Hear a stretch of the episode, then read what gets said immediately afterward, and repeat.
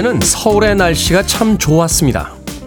모처럼 맑은 하늘과 미세먼지 좋음이라는 예보가 뜨더군요. 여름처럼 따뜻한 한낮에 만나는 사람들마다 날이 참 좋습니다. 라고 인사를 나눴습니다. 일을 조금 일찍 마치거나 퇴근 후에 특별한 계획이 없던 사람들은 친한 지인들에게 카톡을 보내더군요. 오늘 저녁에 뭐해? 라고요. 흐렸던 날들 중에 좋은 날이 하루 있자 사람들은 또 다른 사람과 그 하루를 나누고 싶어 했습니다. 행복이란 그런 것이 아닐까요?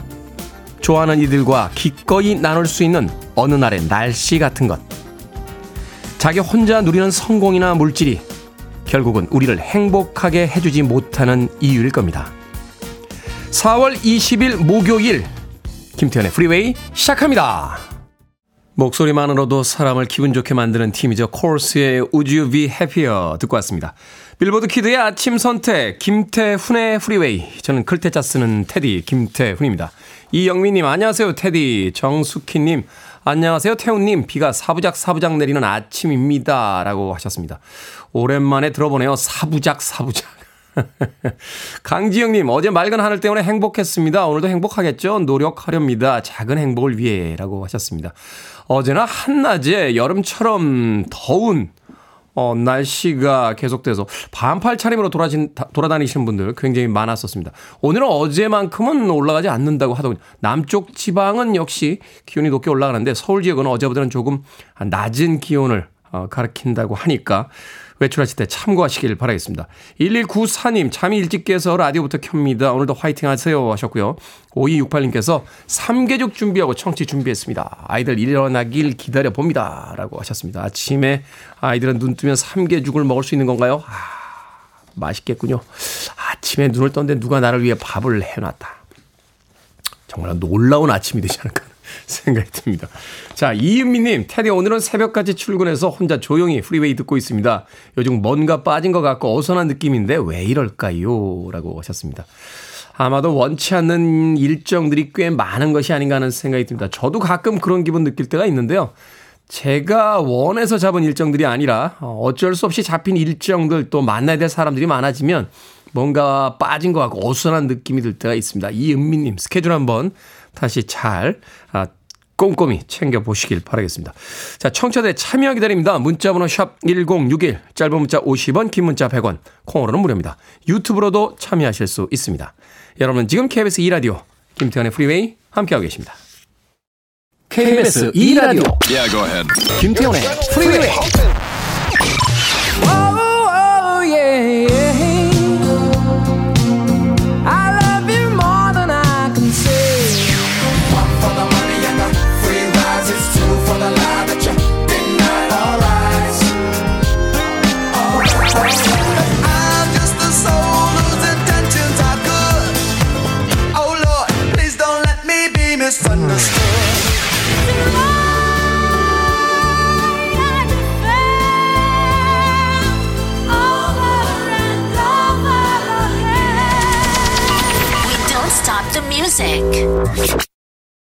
서현정님께서 신청해 주신 엘튼 존의 Your Song 듣고 왔습니다.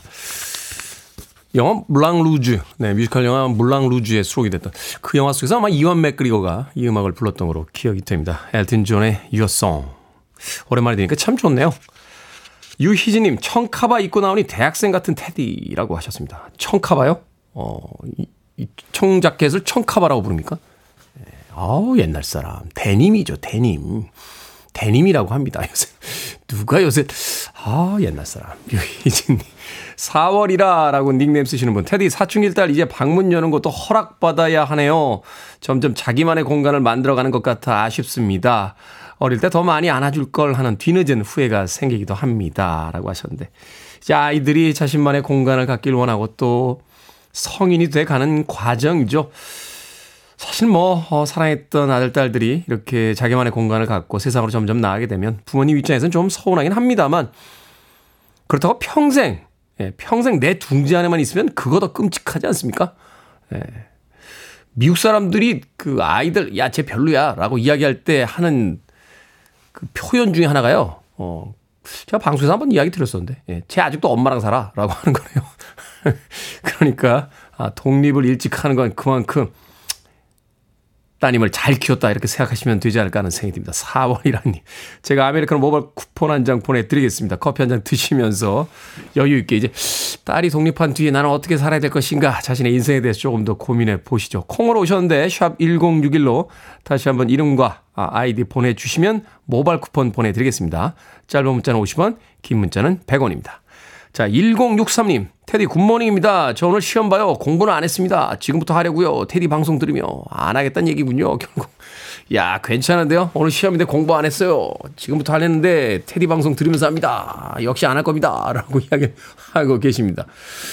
그 정도 배짱이면 뭐가 돼도 되지 않겠습니까? 1063님. 우리가 뭐 그냥 공부 안 하는 거 아니잖아요. 예, 어딘가 믿는 구석이 있는 거죠. 예, 뭐 미모가 뛰어나다거나, 그죠? 말주변이 좋다거나, 뭐 그런 게 있지 않겠습니까? 1063님, 뭐 공부, 공부 안 해도 됩니다. 예, 전 그렇게 생각합니다. 세상 사람들이 다 공부만 할수 없지 않습니까?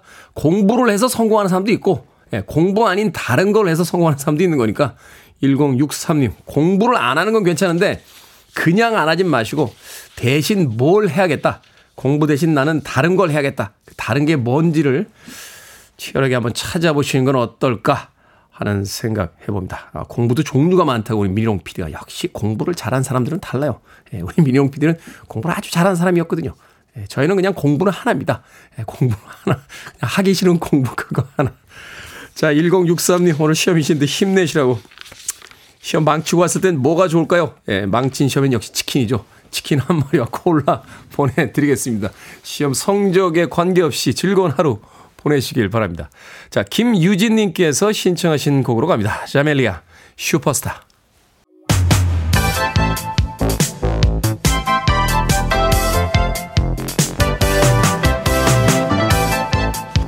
시간 뉴스를 깔끔하게 정리해 드립니다. 뉴스 브리핑 캔디 전예현 시사평론가와 함께합니다. 안녕하세요. 안녕하세요. 전예현입니다. 자 윤석열 대통령 로이터 통신과의 인터뷰가 공개가 됐는데 우크라이나의 무기 지원 가능성을 열어둔 것으로 해석이 된다.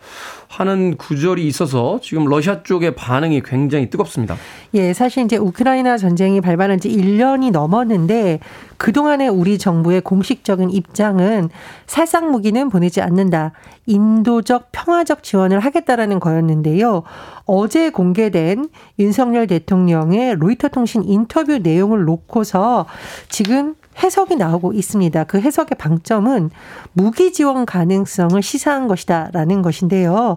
로이터 통신 인터뷰에 윤 대통령 발언을 요약을 해보면 만약에 민간인에 대한 대규모 공격이라던가 국제사회에서 도저히 묵과할 수 없는 대량 학살 또 전쟁법을 중대하게 위반하는 사안이 발생할 때는 인도 지원이나 재정 지원에 머물러 이것만을 고집하기 어려울 수 있다. 라는 겁니다. 즉, 기존에 하던 방식이 아니라 다른 방식, 무기 지원 가능성이라는 해석이 나올 수 있는 건데요. 당장 지금 여러 가지 관측이 나오고 있습니다. 첫 번째는 대통령이 이런 말을 왜 했을까?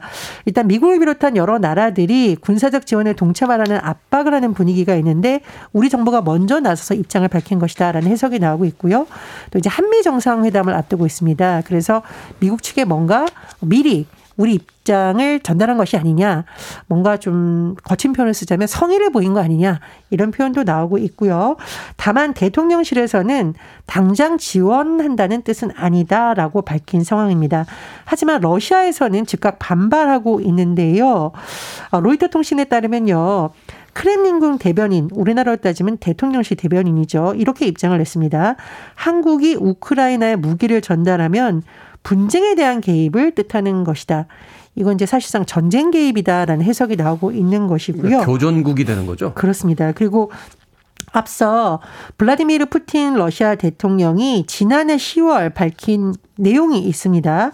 한국을 딱 지목해서 무기 지원을 경고했었는데 이런 여러 가지 상황 때문에 어, 한국과 러시아 간의 긴장이 더 고조될 수 있다라는 우려가 제기되고 있는 상황입니다. 러시아에 진출하는 우리나라 기업들도 많고 또 그곳에서 또 살고 계신 분들도 많은데 이 이야기를 꼭 지금 했어야 되나 하는 또 생각도 드는군요.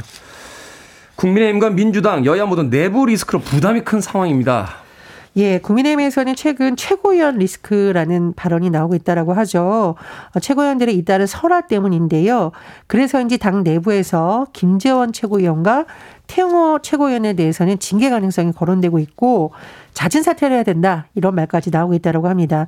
김재원 최고위원은 정광훈 목사와 관련한 발언으로 크게 논란이 된 바 있고 태영호 최고위원은 제주 사상과 관련해 김일성 일가를 언급했고 최근에는 김구 선생은 김일성의 통일 전략에 당한 것이다라고 잇따라 발언하면서 파장이 일고 있는 상황입니다. 이철규 국민의힘 사무총장이 언론 인터뷰에서 윤리위가 구성됐으니까 알아서 조치할 것이다. 이 말은 이제 윤리위는 징계를 담당한 곳이잖아요. 어, 징계 가능성이 거론된 것인데 최근에 국민의힘이 너무 극으로 가는 것 아니냐 또 정책 면에서 혼선을 빚고 있다라는 지적을 일단 지도부에서 엄중하게 보고 있기 때문에 징계 가능성을 거론한 것이라고 하는데요. 어느 정도의 수위가 나올지는 앞으로 지켜봐야겠습니다. 국민의힘과는 별개로 민주당은 최근 불거진 전당대회 돈봉투 의혹으로 굉장히 곤혹스러운 분위기인데요. 당내에서는 송영길 전 대표가 빨리 귀국해야 된다라는 요구가 잇따르고 있습니다. 그런데 송영길 전 대표가 어제 어, 어 현지 시각으로 19일이죠. 프랑스 파리에 있는 기자들과 만나서 조기 귀국하라는 지도부의 요구에 대해서 명확하게 입장을 밝히지 않으면서 민주당 내부에서 좀 당혹스럽다 이런 반응이 나오고 있습니다. 네. 민주주의 국가에서 정치에 돈봉투가 개입된다는 건 이건 민주주의 그 근본 정신에 대한 도전이잖아요. 전세 사기 피해가 심각한 가운데 금융감독원이 금융기관들과 함께 대책 마련에 나섰다고요? 예, 금감원이 내놓은 대책의 핵심은 금융권과 함께 전세 사기 피해자 거주 주택의 경매와 매각을 6개월 이상 유예하겠다라는 겁니다. 그런데 이 유예라는 것이 미룬다라는 의미이잖아요. 네. 따라서 뒤늦게 정부가 대책을 마련한 것은 필요하지만 이 방안이 실제로 피해자들을 구제할 수 있느냐에 대해서는 의견이 엇갈리고 있습니다. 일단은 시간을 좀 벌겠다는 거죠. 그렇습니다. 시간을 벌 수가 있는데 시간을 번다라고 하더라도 이것이 경매 연기 요청은 두 번까지만 가능합니다. 그래서 4개월 정도, 길어야 6개월 정도라는 건데 시간을 벌면서 정부가 빨리 대책을 내놓겠다. 이 부분에 방점을 돋는 해석도 있지만 또 거꾸로 말하면 은행들의 입장에서는 연체 채권을 계속 가지고 있는 거죠. 그렇죠. 자산을 그만큼 오래 보유하고 있는 것이기 때문에 또 금융기관 건전성 측면에서 문제가 될 수도 있다. 이런 지적도 나옵니다. 네. 자, 대표적인 외식 품목 가격이 지난달에도 가파르게 상승했습니다. 우리 이제 직장인들 퇴근 후에 회식하면서 삼겹살 많이 드시는데 아 쉽지 않을 것 같다라는 전망이 나옵니다. 삼겹살 가격이 옛날 가격이 아니에요. 너무 삼겹살 올랐어. 1인분 식당에서 보통 200g, 150g인 집도 있지만 보통 200g인데요. 거의 2만 원에 근접을 했다라고 하죠. 자, 소비자원의 가격 종합 포털을 보니까 지난해 3월과 올해 3월을 비교해 봤더니 서울 지역 외식 품목 8개 평균 가격이 지난해 대비 최대 16.4% 3%까지 급등을 했고 짜장면이 진짜 많이 올랐네요. 지난해 3월에는 5,846원이었는데 올해 6,800원이었고요. 말씀드렸듯이 이 삼겹살 가격 거의 뭐 폭등이라고 할 수준입니다. 김밥 한 줄 가격은 2,831원에서 3,120원이라고 하고 23원이라고 하고 비빔밥, 밥, 냉면 아, 만 원이 넘었습니다. 만 192원, 만 692원입니다. 즉, 만 원이 있을 때 8개 주요 외식 품목 중 먹을 수 있는 돈은 김밥, 짜장면, 김치찌개 백반, 칼국수 4개뿐이라고 하는데요. 아, 물가가 오를수록 참 이 월급이 고정된 직장인들도 서럽고 이 품목을 파는 자영업자들도 사실 부담스럽다고 하거든요. 사실 이제 손님들이 줄죠. 예, 그렇습니다. 물가가 어떻게 될지 앞으로 또 주요한 뉴스가 될 것으로 보입니다. 자, 오늘의 시사 엉뚱 퀴즈 어떤 문제입니까? 앞서 전세 사기 관련 소식 전해드렸습니다. 사기꾼들 정말 무서운 엄벌에 처하기를 바라는데요. 무서운 거 하면 호환 마마가 떠올라서 드리는 오늘의 시사 엉뚱 퀴즈. 호환은 호랑이에게 물려간다는 뜻이고 마마는 이병을 뜻합니다. 급성 법정 전염병인데요. 열이 나고 온몸에 발진이 생기는 이 병은 무엇일까요? 1번 천연두, 2번 군만두, 3번 백척간두, 4번 어사출두. 정답 아시는 분들은 지금 보내주시면 됩니다. 재미는 오답 포함해서 모두 10분에게 아메리카노 쿠폰 보내드립니다. 호환 마마에서 마마는 이병을 뜻합니다. 열이 나고 온몸에 발진이 생기는 이 전염병은 무엇일까요? 피부에 흉터를 남기는 병으로 현재는 사라진 것으로 보고가 됐습니다. 1번 천연두, 2번 군만두, 3번 백척간두, 4번 어사출두 되겠습니다. 문자번호 샵 1061, 짧은 문자 50원, 긴 문자 100원, 콩으로는 무료입니다. 뉴스 브리핑 전혜연 시사평론가와 함께했습니다. 고맙습니다. 감사합니다. 뉴스만 들으면 가슴이 답답하다는 분들이 많습니다. 자, 5666님의 신청곡으로 합니다. Quiet Riot, Come on Feel the Noise.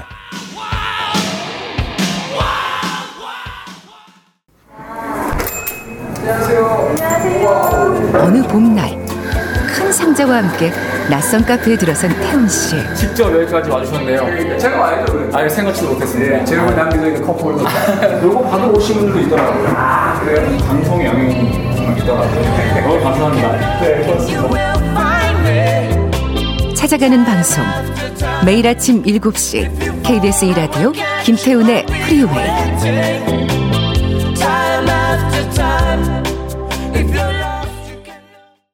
2000년대 초반에 등장한 영국의 남성 R&B 그룹입니다. 블루의 All Rise 듣고 왔습니다. 자, 오늘의 시사 엉뚱 퀴즈. 호환 마마에서 마마는 어떤 전염병일까요? 정답은 1번 천연두였습니다. 천연두. 5616님. 천연덕스러운 문제군요. 천연두입니다. 라고 정답을 맞춰주셨습니다. 고맙습니다. 3271님, 1번 천연두입니다. 노래가 너무 시원하네요. 속에 해장국 먹은 것처럼 확 풀려요. 라고 하셨습니다. 앞서서 come on feel the noise 나올 때 아마 문자를 보내주신 것 같아요. 3271님.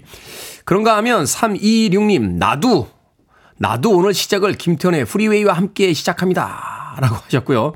이다희님께서는 천안 호두, 2774님 연안부두, 4915님께서는 야 너도? 라고 또 재미있는 오답 보내주셨습니다.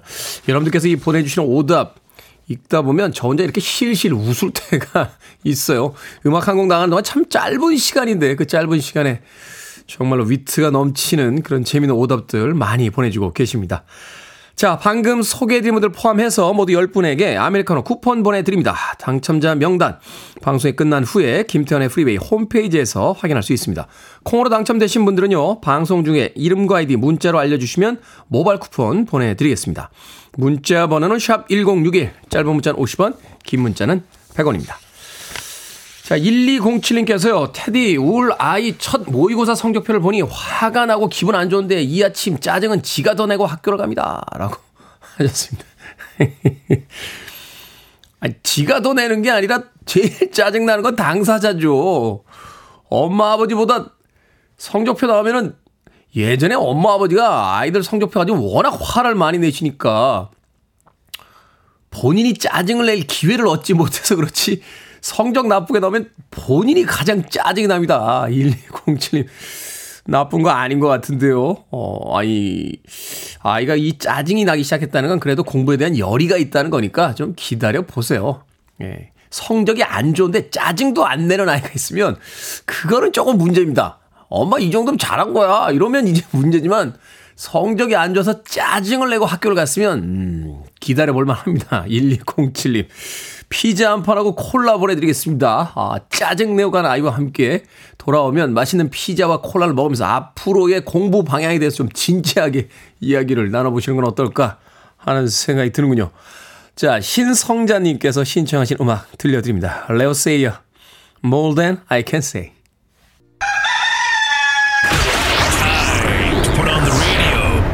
김태훈의 프리웨이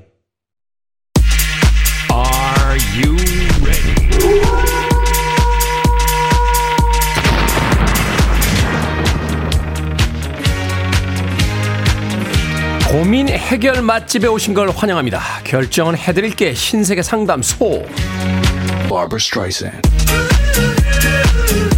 5753님, 딸이 주말에 튤립을 보러 가자고 하는데 친구랑 고사리 채취하러 가기로 먼저 약속을 했거든요. 딸이랑 꽃 보러 갈까요? 아니면 친구랑 고사리 따러 갈까요? 친구랑 고사리 따러 갑시다. 사소해 보이지만 누군가의 약속은 꼭 지키며 삽시다. 7793님, 이따 친구 만나기로 했는데요. 좋은 소식과 나쁜 소식이 있다면서 뭘 먼저 들을지 정해오래요. 어떻게 할까요? 좋은 소식 먼저 들을까요? 아니면 나쁜 소식을 먼저 들을까요? 나쁜 소식 먼저 들읍시다. 이럴 땐 무조건 나쁜 소식 먼저. 김현수님, 이직을 했는데 옆자리 동료가 손이 느려서 동료의 일이 하나둘 제 일이 되어가고 있습니다. 좀 빨리 해달라고 말을 할까요? 아니면 꾹 참고 제가 할까요? 좀 빨리 해달라고 말합시다. 동료 일 대신한다고 동료 월급 나눠주는 거 아니니까요.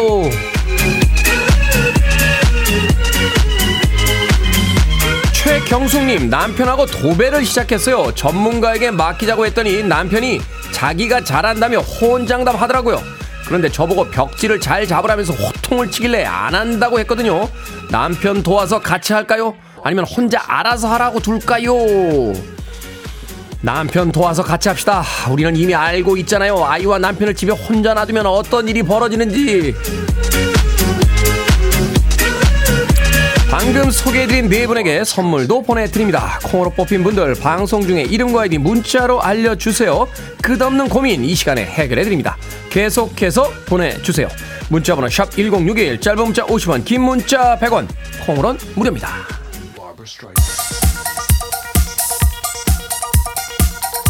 실베스터입니다. Do ya wanna funk?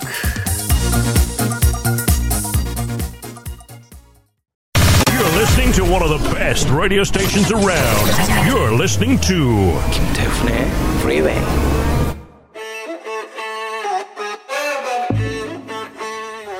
빌보드 키드의 아침 선택 KBS 2 라디오 김태훈의 프리웨이 함께하고 계십니다. 1부 끝곡은 레브의 I Like Me Better 듣습니다. 저는 잠시 후 2부에서 뵙겠습니다.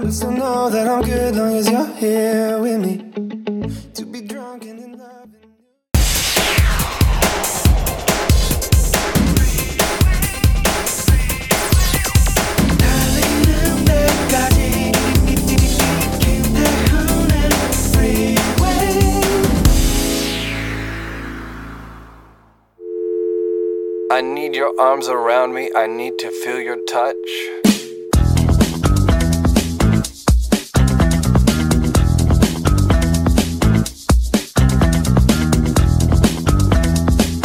콩나물처럼 끝까지 익힌 마음일 것.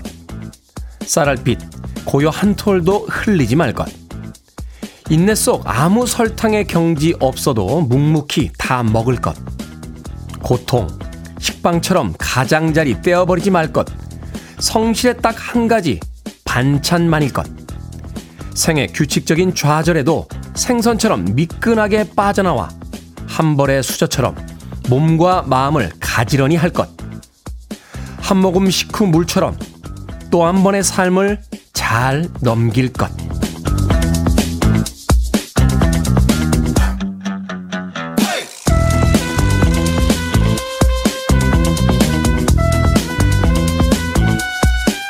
뭐든 읽어주는 남자. 오늘은 청취자 4382님께서 보내주신 김경미 시인의 시 식사법 중 일부를 읽어드렸습니다. 매일 밥을 먹듯 꼬박꼬박 삶을 살아갈 것. 건강을 위해 균형 있는 식단을 챙기듯 고통과 성실, 단맛과 쓴맛을 가리지 않고 받아들일 것. 예절을 갖추고 가지런히 정돈할 것. 식사법에 대한 글을 읽으면서 사는 법에 대한 생각을 하게 됩니다. 좋은 음식을 꾸준히 먹으면 건강해지는 것처럼 좋은 자세를 꾸준히 지니면 삶도 결국 더 나아지겠죠. Step by step 한 걸음씩 한 걸음씩 앞으로 나아가는 것 그것이 삶이 아닐까 싶습니다. 휴이 루이스 앤 더 뉴스의 Jacob's Ladder 야곱의 사다리 듣고 왔습니다. 자, 이 곡으로 시작했습니다. 김태훈의 프리웨이 2부 시작했습니다. 앞서 일상의 재발견, 우리 하루를 꼼꼼하게 들여다보는 시간, 뭐든 읽어주는 남자. 오늘은 청취자 4382님께서 보내주신 김경미 시인의 시 식사법 중 일부를 읽어드렸습니다. 김은님께서 식사법의 기본 예절이 필요하듯 삶에도 얼마간의 에티켓이 필요하겠죠 하셨고요. GH콩님께서는 음, 위로와 격려가 되는 글이네요. 서성용님 좋은 재료로 정성껏 요리하듯 삶도 본인 카테고리 안에서 선하고 예쁘게 살면 됩니다. 라고 하셨습니다. 5230님께서는 밥과 물은 특별한 맛이 없다. 그러나 평생 먹는다. 라고 또 잠언을 보내주셨네요.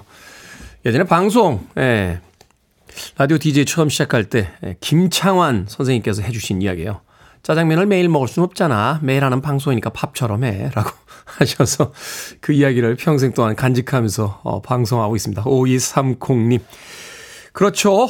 어, 하루에 많은 것을 이룰 수는 없겠죠. 하지만 한 걸음 한 걸음 작은 일들을 해 나가는 것. 그것이 우리의 삶에 필요할 텐데요. 하루에 30분씩의 운동, 맛있고 건강한 한 끼는 꼭 챙겨서 먹는 것. 뭐 이런 작은 일상의 습관들이 모여서 결국에 우리의 삶을 만들지 않을까 하는 생각해 봅니다. 자, 뭐든 읽어주는 남자. 여러분 주변에 의미 있는 문구라면 뭐든지 읽어드립니다. 김태훈의 프리웨이 검색하고 들어오셔서 홈페이지 게시판 사용하시면 됩니다.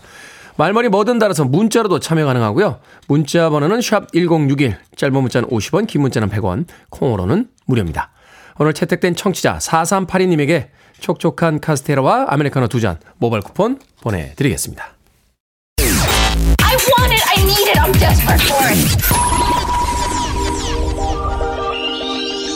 Okay, let's do it. 김태훈의 Freeway. 두 곡의 경쾌한 디스코 넘버 듣고 왔습니다. 1830님께서 신청해 주신 산타 에스메랄다의 Don't Let Me Be Misunderstood 그리고 이어진 곡은 깁슨 브라더스의 Que Sera Mi Vida까지 두 곡의 음악 들려드렸습니다. 경쾌하고 신나는 음악들이었죠. 어, 음악이 나가는 동안 어떤 분께서 펑크와 디스코의 차이가 뭐냐라고 물어오셨습니다. 디스코가 펑크에서 나왔어요. 예, 펑크는 사실 이제 아프리카 음악의 리듬을 차용한 이제 리듬 앤 블루스, 뭐 소울, 뭐 재즈의 결합체다 뭐 이렇게 이야기를 하는데 펑크는 리듬이 좀 더 강조돼 있습니다. 아, 뭐 드럼 베이스처럼 이제 리듬 악기뿐만이 아니라 뭐 건반, 뭐 brass 이런 악기들도 주로 이제 리듬을 중심으로 연주를 하는데 이 디스코는 멜로디가 확실하게 들리죠. 예, 춤추기에 좀 더 편하게 되어 있고 16비트를 이제 주로 쓰는데 예, 드럼 베이스가 이제 리듬을 분할하면 굉장히 잘게 쪼개면 어, 멜로디는 좀 평이하게 흘러가는 어, 그런 패턴을 가지고 있습니다. 사실 이론적으로는 이렇게 이야기하는데요. 어, 음악 듣고 어디까지가 펑크고 어디까지가 디스코야라고 이야기하면 경계선이 조금 애매한 경우가 많습니다. 그래서 사실 이제 펑크, 디스코 펑크 뭐 이렇게 합쳐서 어 부르기도 합니다.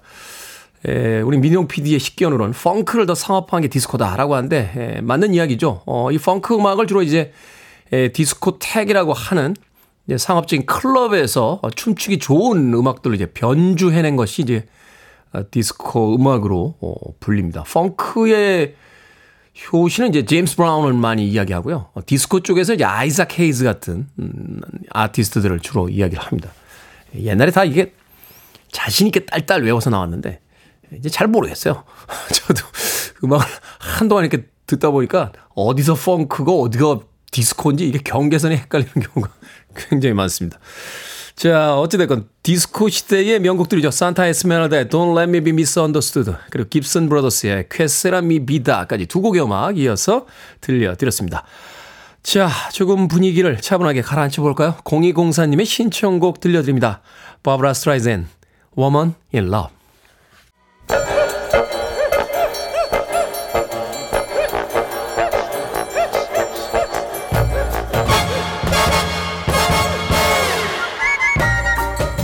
온라인 세상 속 촌철살인 해악과 위트가 돋보이는 댓글들을 골라봤습니다. 댓글로 본 세상.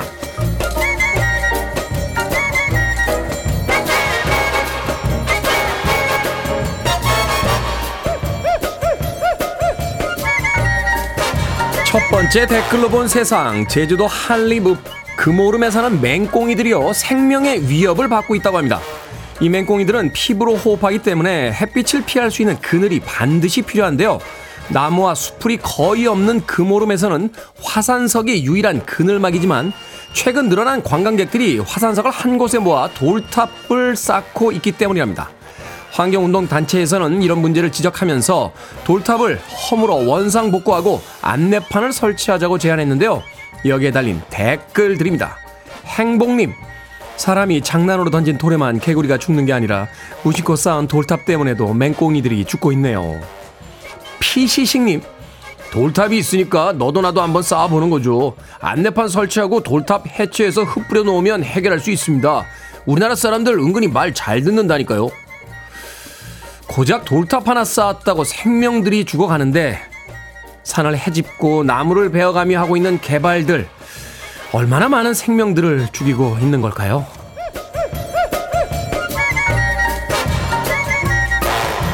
두 번째 댓글로 본 세상. 지난달 뉴욕 브루클린의 문을 연 실패 박물관이 인기를 얻고 있다고 합니다. 이 박물관은 자신만만하게 출시했지만 처참히 실패한 제품들을 전시하고 있는데요. 보라색 케찹, 투명한 콜라, 치약 브랜드가 만든 냉동 라자냐 등 100여 가지 실패작이 모여 있다는군요. 전시 주최자는 실패를 받아들여야 나아갈 수 있기 때문에 이런 전시를 기획했다고 밝혔습니다. 여기에 달린 댓글 드립니다. 임대료님, 제품은 실패했을지 몰라도 다양한 시도와 실패를 인정하는 마인드가 멋진 거라고 생각이 듭니다.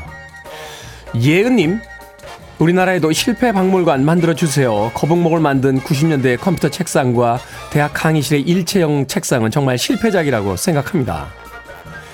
실패는 결과가 아닌 과정인 거죠. 실패를 인정해주지 않으면 성공도 나올 수 없으니까요. 이거 너무 쉬운 이야기 아닙니까?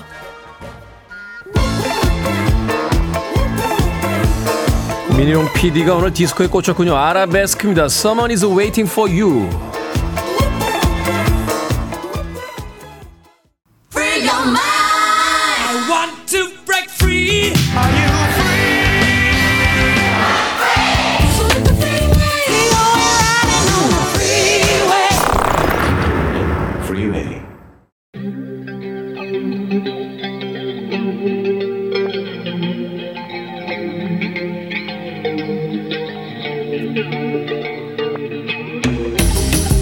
(21세기의) 키워드로 우리의 역사를 살펴보는 시간입니다 역사 대자뷰 오늘도 공간역사연구소 박광일 소장님 나오셨습니다 안녕하세요 안녕하세요.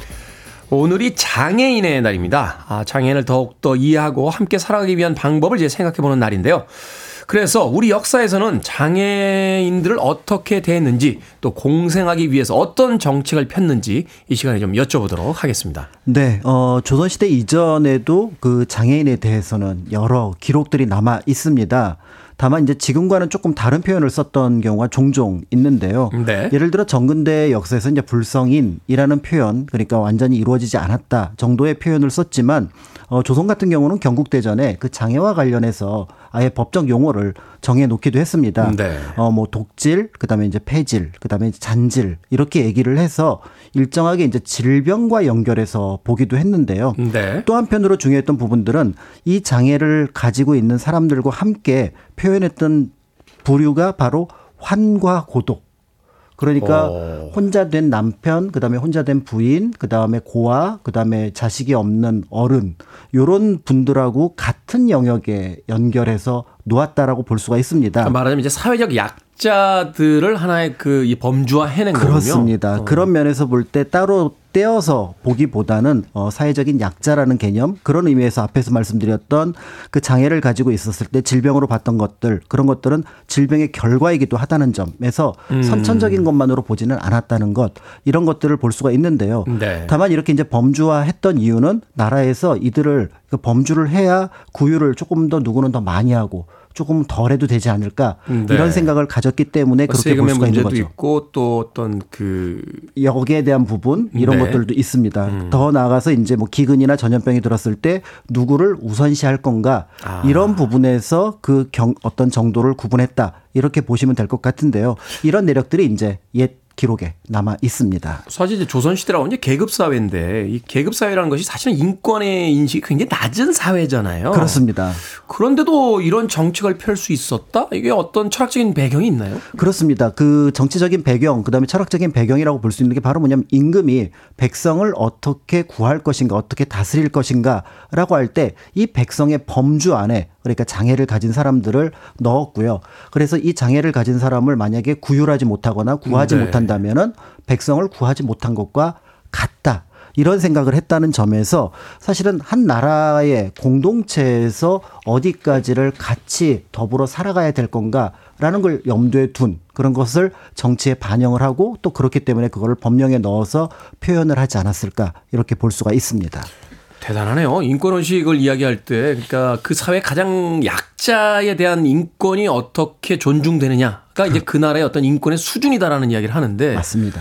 그렇게 따진다면 조선시대 계급사회라고 해서 우리가 인권이 굉장히 그 말하자면 인정되지 않은 그런 사회로 봤습니다만 이 장애인 어떻게 보면 사회적 가장 약자를 그 구일의 대상이라든지 우선 어떤 보살핌의 대상으로 봤다는 건 그만큼 또 인권 의식이 있었다는 이야기네요. 그렇습니다. 그래서 보통 이제 현재하고 비교를 하는 경우는 분명히 부족한 부분이 있지만 네. 동시대의 다른 나라들하고 비교를 해보면은 확실히 탁월한 부분이 많다 이렇게 이제 볼 수가 있는 거고요. 네. 그런 면에서 또 한편으로 이제 조선시대 그 장애인들에게 일정하게 구휼만 하는 것이 아니라 사회적인 활동 공간을 제공해야 된다. 라는 이식이 인식이 보편적이었던 것으로 보여집니다. 네. 어, 예를 들어서 이제 조선 후기의 기록들에 보면은 그 장애를 가진 사람들을 각각 역할에 따라서 어떤 직을 가져야 된다 이렇게 이제 주장을 하기도 했는데요. 무엇보다도 이 사람들의 능력을 나라에서 써야 그리고 또 이들이 사회 경제적으로 자립할 수 있다 이런 어떤 공통의 인식이 가지고 있었던 것 같습니다. 네. 그런 면에서 이제 장애 가운데 조금은 어 조금 심하고 어려웠던 것으로 평가됐던 것이 이제 시각 장애와 관련된 것들인데 관련된 것들인데요. 이 시각 장애인들이 이제 조선 시대 때 어떤 직업을 가지고 있었는지 살펴보면은 흥미로운 자료들이 여러 개 남아 있습니다. 네. 예를 들어서 이제 지금도 그렇지만 시각 장애인들이 가지고 있는 직업 가운데 하나가 점. 점. 을 치는 것이었는데 네. 이 부분을 공식화했던 겁니다. 그래서 세종 때 공식화했다. 어. 예, 서웅 그러니까 서웅관이라고 하는 나중에 이제 관상감이 되는 천문을 관장하는 관청이 있는데 여기에서 전복을 담당하는 관리가 있습니다. 이 관리를 시각 장애를 가진 사람들이 참여할 수 있도록 했던 음. 거죠. 그런 면에서 예를 들어 이제 세종 27년 기록을 보면은 시각 장애인으로서 나이가 젊고 영리한 사람을 한 10명 정도를 뽑아서 서훈관에 소속시키고 여기에 이제 어 가르칠 수 있는 사람을 두어서 사흘마다 한 번씩 그것을 익히게 했다라고 네. 되어 있습니다. 그래서 일정한 사람의 어떤 추천 보증이 있다 그러면 이런 어떤 그 교육 과정에 참여할 수 있고 이걸 바탕으로 이제 취재를 통해서 관직에 나아가게 되면은 그 어떤 그 능력에 따라서는 육품 벼슬까지 올라갈 수 있도록 그렇게 만들어 놓았고요. 이런 부분들이 이제 경국대전에 또 명문화되어 있습니다. 네. 말하자면 이제 어떤 특정한 장애가 있는 장애인들을 어떤 직업을 이제 보장해 줌으로써 어 말하자면 어 자립할 수 있는 어떤 제도를 이제 확립시켜 나간 이제 그런 것이다라고 이제 이해를 할 수 있겠군요. 그렇습니다. 그 이외에 또 어떤 일들을 했습니까? 네. 그리고 이제 그 시각장애인들이 사실은 눈에 보이지는 않지만 들어서 외우는 것을 굉장히 잘하는 편입니다. 네. 아마 이제 역사상 이제 아마 시인들 은 아마 그 시각장애인들이 많았을 거다. 동서양을 막론하고 네. 그렇게 이제 평가를 하는데 그런 면에서 이제 시각장애인이 가진 또 하나의 직업이 바로 경전을 외워서 이제 사람들에게 들려주는 그러니까 음. 독경사라고 하는 독경사. 예, 직업이 있었습니다. 그러니까 어 이분들은 이제 그 다른 사람의 집 또 어떤 행사에 뭐 이제 좋은 일이 있거나 이런 일이 있을 때 가서 경전을 외워주고 그다음에 이제 복을 빌어주는 음. 이제 그런 역할을 했고요. 그 대가로 이제 뭐 대- 돈이나 양식을 받기도 했는데요. 어이 시각장애 그 독경성에 대한 기록들은 일반적인 직업처럼 이제 표현되기도 했다는 점에서 굉장히 광범위하게 그러니까 어떤 일이 있을 때는 독경사, 독경성을 불러야 된다 이렇게 이제 표현을 했습니다. 더 나아가서 이제 서거정 같은 인물은 이 독경성에 대해서 약간의 이제 자부심 또는 어떤 특별함을 가지고 이제 표현을 한 것들이 남아 있는데요. 네. 어, 이제 이 기록에 보면은 맹인들이 복을 빌고 재앙을 물리치는 일은 옛글에 보이지 않고 중국에서도 유행하지 않으며 오직 우리나라 풍속에서만 옛날부터 전해오는 일이다. 네. 라고 적고 있어서 그래서 나라에 가뭄이 들거나 또 역병과 같은 좋지 않은 일들이, 일들이 있을 때는 이 독경사를 찾아서 독경을 하도록 했다. 그리고 그것이 효험이 있다라고 많은 사람들이 믿고 있다. 이렇게 기록으로 남겨놓기도 했습니다. 음, 자부심이군요. 그러니까 중국에서도 하지 못했던 어떤 이런 어떤 구휼의 대책을 우리나라가 그렇죠. 하고 있었다. 맞습니다. 네, 조선이 이미 하고 있었다라고 기록하고 있다라고 들려주셨습니다. 자, 음악 한 곡 듣고 와서 계속해서 어, 조선 시대의 이 장애인들에 대한 아, 이야기를 좀 나눠보도록 하겠습니다. 역시 시각장애인 아티스트죠. 로니 밀샙의 No Getting Over Me 듣습니다. 빌보드 키드의 아침 선택 KBS 2라디오 김태훈의 프리웨이 역사 데자뷰 박광일 소장님과 함께 조선시대의 이 장애인에 대한 이야기 나눠보고 있습니다. 앞서 들으신 건 로니 밀샙 시각장애인 아티스트의 There's No Getting Over Me 듣고 왔습니다. 자, 앞서 경전을 외우면 이제 복을 빌어주는 독경승에 대한 말씀을 해 주셨는데 이 기록으로 남아있는 독경승 이야기가 있습니까? 근데 이 독경승 기록과 관련해서 조금 흥미로운 기록이 남아 있습니다. 네. 어, 독경승이 매달 초하루와 보름에 명통시라는 곳을 찾아서 독경을 한다. 이런 음. 기록이 남아 있는데요. 이제 어 시자는 절사자로 되어 있지만 보통 관청이나 시설인 경우는 시로 읽- 읽고 있는데요. 네. 이 명통시가 어, 아무리 보아도 이제 당시 시각 장애인이 모여 있는 정부에서 마련한 기관 아. 정도로 보여진다라는 점입니다. 그런 면에서 볼 때 굉장히 좀 독특한 시설이었구나 이런 것들을 짐작해 볼 수가 있는데요. 조금 더 기록을 살펴보게 되면은 예를 들어 이제 태종은 가뭄이 심해졌을 때 이제 무당 그다음에 승려 맹인들의 각각 복을 빌어라. 그러니까 비를 내리도록 좀 이렇게 뭔가 기도를 해라. 이렇게 이제 명을 내리게 되는데요. 음, 네. 이때 이제 무당은 사평부라는 관청으로 그다음에 이제 승려는 경기도 연복사로 보내서 이제 그런 일을 하게 하는데 맹인은 역시 앞에서 말씀드렸던 명통시에 음. 모이도록 해라. 라는 기록이 남아 있습니다. 그런 면에서 볼 때 이 명통시는 일정하게 공적 기관 역할을 했던 것으로 보여지는데요. 실제로 태종 같은 경우는 이 명통시에 있는 사람들을 위로하기 위해서 쌀 30석을 내려주고 그다음에 이제 나라에서 그 건축과 관련된 일을 돌보는 관청을 선공감이라고 하는데 네. 이 선공감의 명을 내려서 명통시를 다시 지어 주었다. 또 노비도 내려 주었다. 이런 기록이 남아 있습니다. 어 그리고 세종 때도 이제 그 이제 빈민과 시각장애인에 대해서 언급을 하는 과정 속에서 이 빈민들에 대해서는 한성부의 동서 활인원에서 구휼하도록 하는데 맹인을 위해서는 그러니까 시각장애인을 위해서는 이미 명통시가 있지 않느냐. 요런 식으로 이제 그 음. 기록이 남아 있다는 점에서 이제 명통시라는 우리가 잘 알지 못했던 시각장애인들을 위한 정부에서 마련한 기관 시설이 있었다. 이런 것들을 볼 수가 있고요. 그러네요. 아예 그 관공서가 있었다는 거잖아요. 그렇습니다. 그 기관 자체가 이제 존재했다라는 거. 맞습니다. 그런 면에서 굉장히 역사적으로 어떤 사례가 드문 어떤 예라고 볼 수가 있는데요. 다만 이제 약간 의외인 부분은 명통시 안에서는 좀 위계 질서가 엄격하셨다. 그래서 그 안에서도 이제 네, 그래서 이제 어르신들은 이제 안쪽에 뭐 마루에 그다음에 낮은 사람은 문 쪽에 방에 이렇게 이제 머물렀다 이런 기록이 남아 있는데요. 이 명통시는 이제 조선 후기가 가면은 맹청이라는 이름을 가진 민간 영역의 기관으로 조금은 약화되는 모습을 보여줍니다. 그렇지만 어, 조선 초기에 시각장애인에 대해서 나라의 관심이 어떠했는지 이런 것들을 통해서 짐작을 할 수가 있습니다. 네, 정말로 세세한 부분까지 이제 신경을 썼던 어떤 정책들이 있었다. 자, 시각장애인을 위한 직업 또 뭐가 있을까요? 네, 사실은 이제 많은 분들이 지금 이제 노래를 들으면서도 짐작을 하셨겠습니다만은 음악과 관련된 공간이 또 시각장애인들이 활동하기 좋은 공간이었고요. 사실은 이제 수많은 예술 분야 중에서도 이제 시각장애인 분들이 주로 이제 많이 그 하시는 것이 음악이더라고요. 그렇습니다. 네. 그래서 실제로 이 부분을 세종 때는 아예 염두에 두어서 장학원이라고 하는 국가의 음악을 담당하는 관청에 아예 이들의 직을 설정을 합니다. 음. 그래서 어 이들을 가리켜서 어 관현 맹인 이렇게 이름을 불렀는데요. 네. 예전에 이제 악기가 이제 관으로 된 뭐 피리 같은 종류, 그다음에 현이라고 하는 검은고나 가야금 같은 것이 있었기 때문에 이것을 담당하는 악사라고 보시면 될 것 같은데요. 네. 이 관현 맹인은 양인뿐 아니라 천인 가운데서도 선발을 했다는 점에서 어, 누구나 어떻게 보면은 그 대상이 될 수 있었다 이렇게 보여집니다. 어, 관현 맹인을 이렇게 이제 필요로 했던 이유는 몇 가지가 있는데 어, 사실은 이제 실질적으로 내외 풍습과도 조금 관련이 있었다고 보여집니다. 예를 들어서 대비나 중전, 그러니까 여성들이 이제 주관하는 잔치를 내연이라고 얘기를 하는데 여기에서는 기녀가 들어와서 연주, 노래, 춤 이런 것들을 모두 하게 됩니다. 그런데 뭐 가야금 검은고 한두 개는 하지만 음악 전체를 아우르기에는 기녀들만으로는 굉장히 부족하거든요. 아, 말하자면 이제 오케스트라를 만들기 위해서. 그렇죠. 그런 면에서는 이제 관현을 담당하는 악사들. 그런데 음. 눈이 보이지 않는 분들이면 조금 내외에서 조금 여유가 생길 수 있다. 이렇게 해서 이제 관현 맹인이 동참을 했던 것으로 보여지게 되는데요. 네. 어, 이런 관현 맹인 제도는 조선시대 내내 이루어졌던 것으로 보여집니다. 그 세종 때 만들어지고 잠시 임진왜란 전후에 없어지긴 했지만 고종 때까지 이 네. 관현 맹인에 관련된 기록들이 등장을 하게 되고요. 계속해서 남아 있는 거군요. 네, 그러다 보니까 이제 또 명인들 음. 이분들 중에서 어, 굉장히 탁월한 어떤 실력을 가지고 있던 분들에 대한 기록도 등장을 하게 됩니다. 예를 들어 이제 성종 때 김복산이라는 인물은 가야금 명인이었는데요. 네. 어, 워낙에 이제 솜씨가 뛰어나서 양반가에서 김복산을 부르지 않으면 어떻게 보면은 연주가 되지 않는다. 아, 김복산이 안 하면 이제 아, 이렇게 별로 뭐 그 파티 별로야. 뭐, 그렇죠, 뭐 이렇게 그렇죠. 이렇게 되는 거군요. 그렇죠. 그래서 어떤 의미에서 보면은 김복산이 오는 곳이 비로소 제대로 된 연주가 이루어진 음. 곳이다.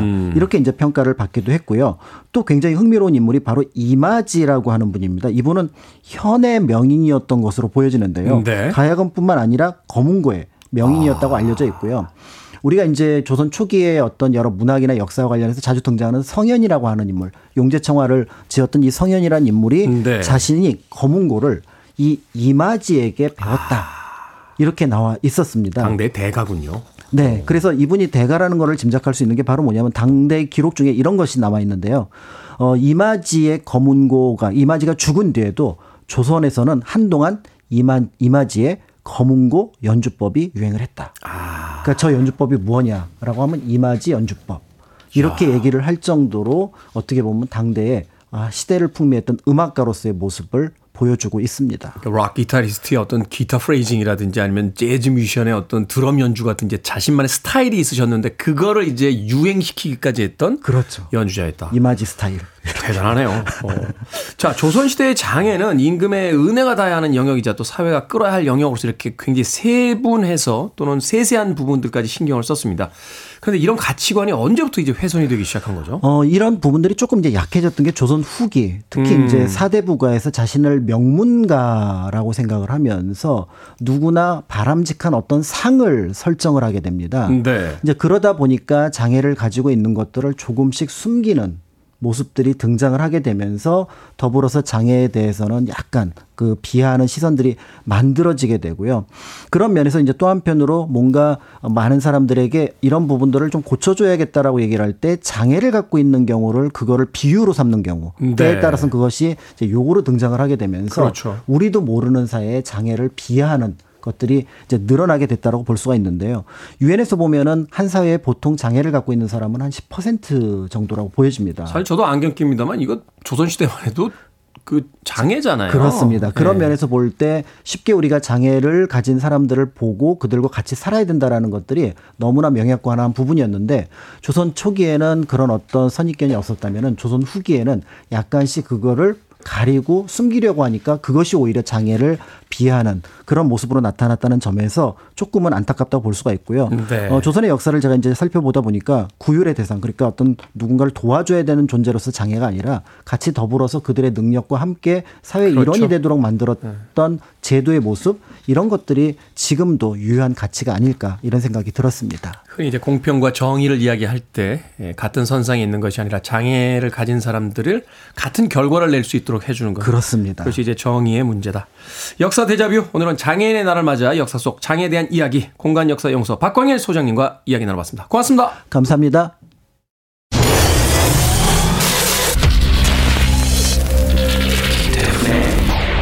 Freeway.